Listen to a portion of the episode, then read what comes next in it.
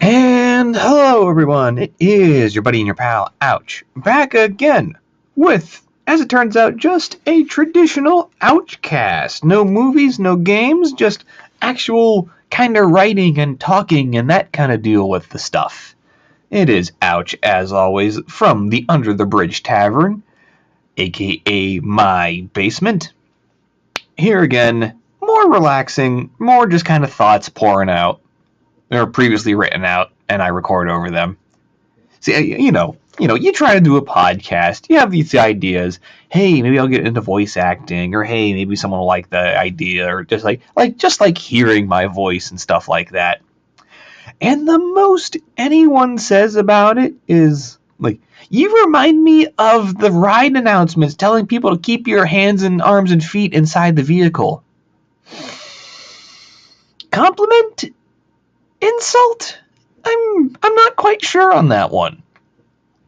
I mean, I they they mean the best, but like if I'm trying to go for like, hey, what is going on, everyone? This is Doctor Cool at the nine o'clock hour. You know, something like that I'll take, but no, please keep your hands and vehicles inside all times. I swear to God, this is my life now. What are you gonna do? Please help me. Disney does not have a therapist on staff. It's crazy. It's like, you know, there's a weird difference between the two. You know what I mean? So, today's episode, um, definitely one of those things you kind of got to mark in your life. You know, we're talking about my experience, my views through the pandemic with COVID 19, all that. Plus, we're talking Dark Side of the Ring Season 3, a couple episodes of that. Should be a very good show. Very basic, very normal. So, let's get to it. But before the actual Aewchcast, I need to earn some pennies with a sponsored segment. So,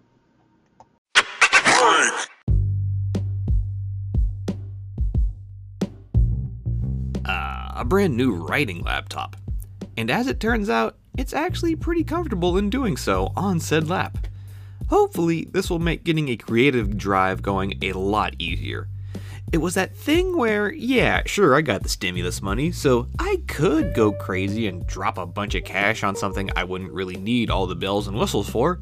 But after I talked myself off the price ledge, I found one on sale that gets the stuff from my head onto Google onto the studio computer for recording, which is honestly all I need. We'll see if I can get a rhythm down where I can pause whatever I'm watching or playing, jot down a few things, and then come back into it. But a laptop definitely looks like it'll work a lot better than turning on these slow ass PCs I have just to write down some useless jokes. A new countdown has started. June 2nd, the day Ohio's pandemic health orders are all lifted. Certainly, such an interesting period of time. I think the moment where I realized we were living in history was back in March 2020. I was back at my company's busiest store, a non stop cavalcade of attitude and business. Basically, everyone was getting messages that all the schools were sending kids home and going to an all digital route. And it was out of the blue with a fast turnaround it was a Thursday, I think, and it was as fast and, and simple as go home now, come back Monday, hopefully we'll figure something out then. It was that moment you kind of go, oh, hey, this is serious. But I will say this if I was a high school senior during this time, and the school just shuts down and tells you you have two months where you can't physically see your classmates, I'm taking that deal. All the teenagers I was working with were all bummed because of no prom or graduation or anything like that. But I hated school with such tormented agony. If someone told me you don't even have to see them ever again for two extra months, tell me where to sign, Mr. Beelzebub. Now, I think, don't quote me on this, but I think I was the first one to start wearing a mask. I'm not sure if I'm trying to be braggadocious or to take credit that most people aren't really going to give me, but I was not taking any chances. While that building is the busiest in the whole company, it's also possibly the oldest, not updated as well building, so there are very narrow aisles, not a lot of walking space. People are practically entering and exiting in the same rows from the entrance. So, to deal with an unknown yet particularly respiratory disease in a small amount of space with a maximum number of people, wearing a mask was kinda like going to a concert wearing earplugs. Yeah, it's not the most comfortable of things, but you do get to keep whatever senses you have. Now, I was very lucky. While at the busiest of stores, the laws were very lenient, or at least more so than what they would become. I never thought I would miss masks only being strongly recommended, but here we are. But at that level, we didn't have to bother anyone nor kick people out. But the weird thing is about that part of the city where it's located, I would always compare it to having a bunch of hallway monitors come in for milk. It's just a weird, tattletale, mightier than thou attitude a chunk of that population had. People would complain to us about people not wearing masks, and we didn't do anything because we didn't have to. And even with the next level being the mask mandate, we were under the assumption that it was up to the state to enforce the rule. Which, the funny thing is, we would have like a night cop stationed in the store right there. Nothing ever happened, but it's nice to be on the safe side. And he said, We're not getting into a pissing contest over masks. Until they made the businesses enforce it, then they got into pissing contests over masks. So pretty much no one was on the same page as these rules. At least until it was up to us, the businesses, to start enforcing it. Once the burden of enforcement went onto the businesses themselves, ugh, there's nothing more humiliating than going up to people, holding a little baggie with a mask in it. Especially when it's a dude who can probably kick my ass. Even with 8 years kickboxing training, I don't need to fight a living horse muscle in the middle of the baking aisle. Now, 90% of the time, it's just absent mindedness. People forgot it in their car or to put it on from their purse. That's fine. But every now and again, there's always that guy who wants to get into the ideological argument about whether or not the governor has that power to do those kind of things. And as it turns out, the anti masker was never on the same side as authority. Who knew? Although, here is the weird thing I would get a non masker. I go up to them with my reverse dog do bag I would ask them, hey, can I get you to wear this mask? They say no, etc. So I go to ask them to leave, and they seem not pissed, but more that feeling that they are dropping their standards to wear one. And then all of a sudden, they dig into their pocket, they have their own mask. They're not happy, but they're wearing their mask. So, so wait a minute. You claim you aren't wearing a mask, yet you keep one in your pocket just in case? That's just you being a sellout. And I had this happen to me twice. As much as it would kill me not to be courteous to a customer, I always toyed with the idea of just going full attitude like a Dave Chappelle sketch character, just going right back against them. I never did that, mostly because I don't want to get shot. But still, Believe me, I get the anxiety whenever I have to close, just because of dealing with who knows who not wearing something. Trust me, I gave a lot of leeway with mask rules. Under the nose, on the chin, those weird plastic shields that don't block any actual airflow, whatever. Just put something on your head lump and I'll leave you alone, no matter how stupid you look slight addendum to that end section. Uh, the new rule is we don't necessarily have to enforce it because if you're immune, who cares? And I tell you, the first hour, I'm just in my head counting, and it was double digits people not wearing masks. So, anyways. Now, after going through all that, yeah, maybe it's a little silly for masks and all that, but to be honest, they are important. Back in November, I did test positive for COVID 19. Except I didn't get it through work, I got it through my gym. Back in March, with basically everything getting shut down, or at least as non human as possible, that puts my martial arts gym, as well as every other gym, in a really weird predicament. How do you train or teach something that relies on the physicality of things?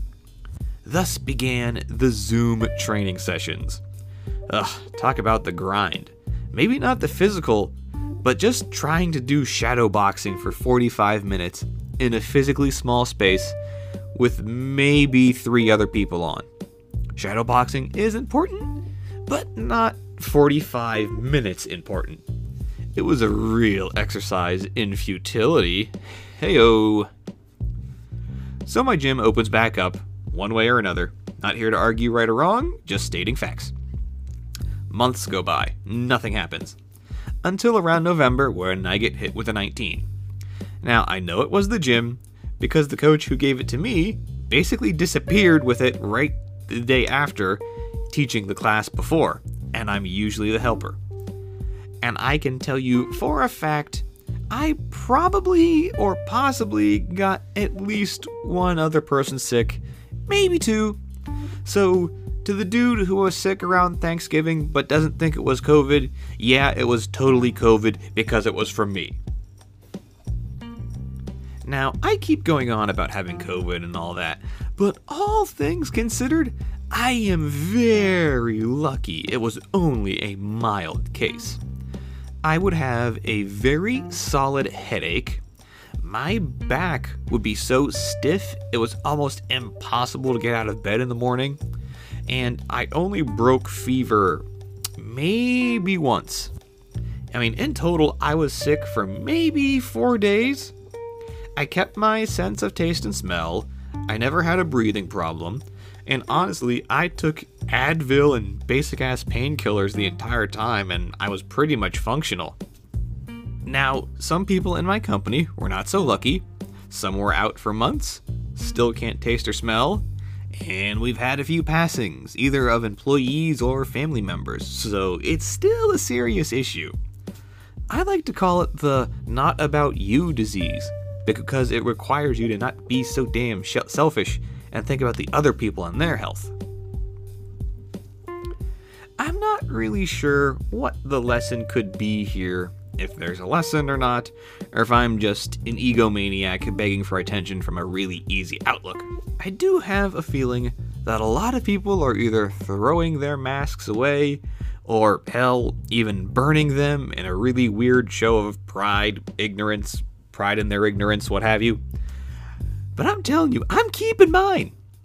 When you spend a year in a mask and look at how a simple little thing can just create a massive separation between people, to throw that lesson away like it's a college textbook, I just can't do that.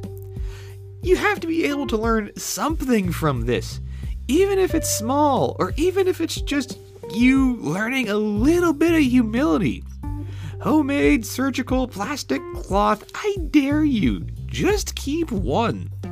Use it as a reminder of a time to show how bad, horrible, rude, mean, angry, or unsympathetic we as a society can be. Use it as a reminder hey, next time, maybe not be such a jerk about this kind of stuff, just in terms of how we treat people under duress. I'm keeping mine, mostly to remind myself hey, throw away those recipes for bat. It's a really bad idea. So, I've been very excited for the fact that Dark Side of the Ring is back for the third season. It's the thing about documentaries where they can hook you in really easily just because you can't write some of this stuff.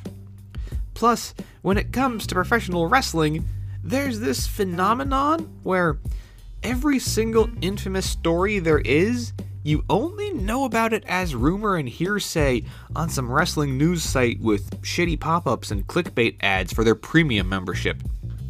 You, for Dark Side of the Ring, you can either rent it from Vice on YouTube for a small price, or you can watch it for free on YouTube, which I still think is really funny.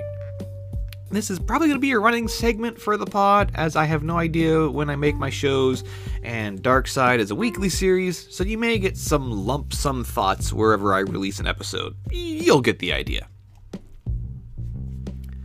The series premiere was over Brian Pillman, the original loose cannon. I'm struggling to act like everyone would know Brian Pillman, as I don't think he really reached that level of household name like some of his contemporaries at the time, like Bret Hart and Stone Cold Steve Austin. Pro wrestling wise, he had some blips on the radar as impactful moments or changing the business kind of things.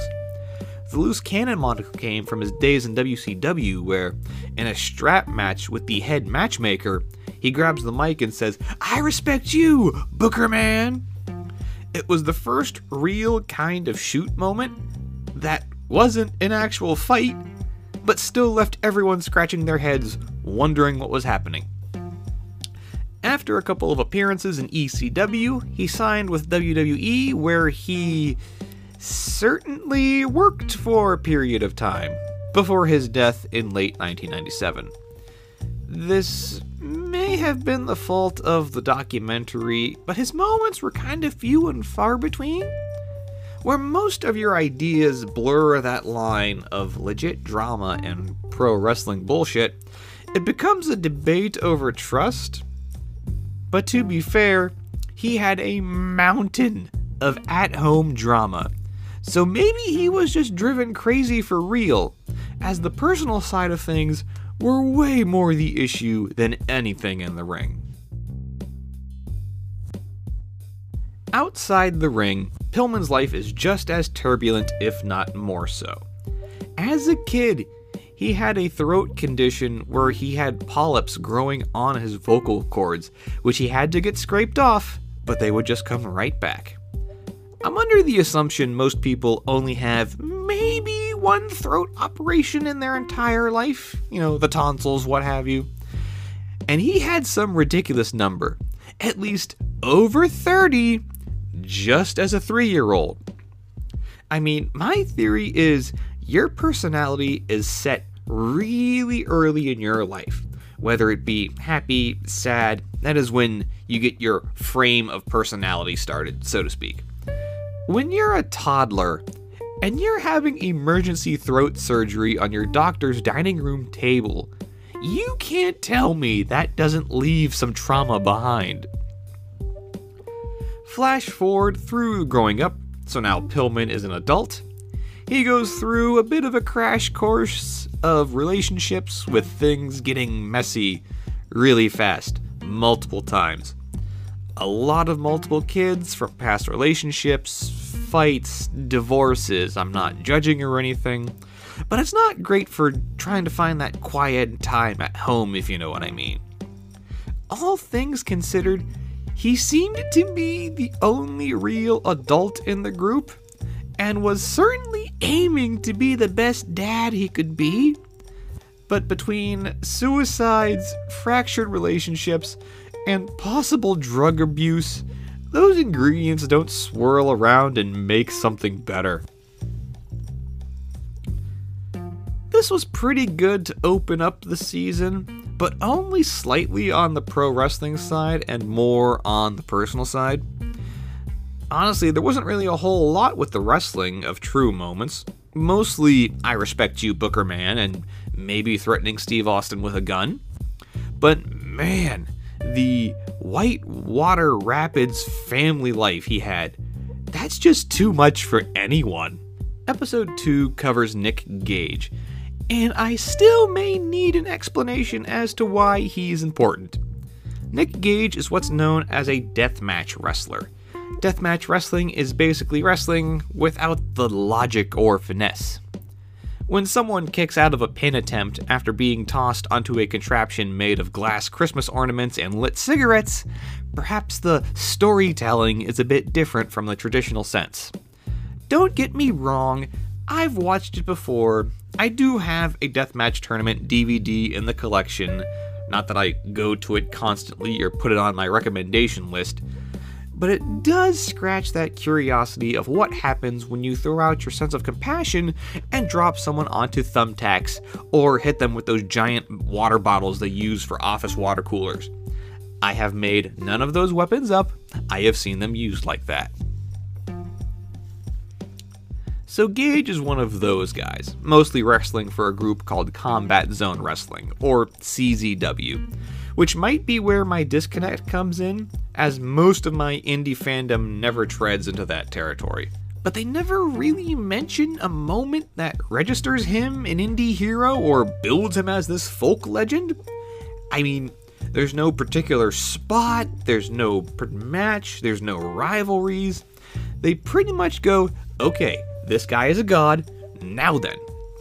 Literally, the only moment they bring up is him slicing an artery open while tumbling through some light tubes, then him being pronounced dead for seven minutes while being life flighted to the hospital. Like, like, the medieval bard is struggling with the song about his deeds. Nick Gage, Nick Gage, oh so full of rage. That's all I got right now. Now, if you're a deathmatch wrestler, you will have issues with painkillers. I really don't believe the stuff for higher pain tolerances or shit like this. You fell through panes of glass that were on fire. It's not like that's part of your to do list. So he needs painkillers, but he has no money, so he makes the only logical choice he robs a bank. And he does it without wearing a mask or concealing his identity at all. Some balls, yes, but mostly stupid. He turns himself in, spends five to seven years in jail, yet somehow keeps a ludicrously large fan base who hails him as a hero. There's more puzzle pieces to this panorama of insanity, but the basics tell you hey, here's a thug who got into wrestling. Even after watching this episode, I am still scratching my head wondering how this dude can conduct an apparently massive fan base despite the fact I see nothing pro wrestling special about him.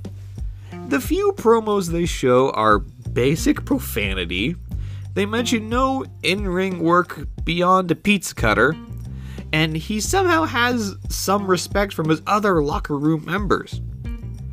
It's that thing I've always heard about having a passion for the business. But in all honesty, what did that get him?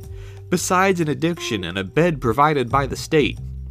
I may have to agree with Jim Cornette on this one, as I still don't quite see why anyone would get behind a bank addicted drug robber. Not my joke, but it fits really well. This has been an Aewchcast Productions presentation. Follow us on Twitter and Instagram at Just Aewch, capital J U S T, capital A E W C H. Check us out over at anchor.fm slash aewch. Leave a voice message, and maybe you'll hear it in a future episode. Don't forget, this show is also available on Breaker, Google Podcasts, Pocket Casts, Radio Public, and Spotify. Just search the Aewchcast. Anything else? Email us, aewch64 at gmail.com. Thanks for listening, and we'll see you next time.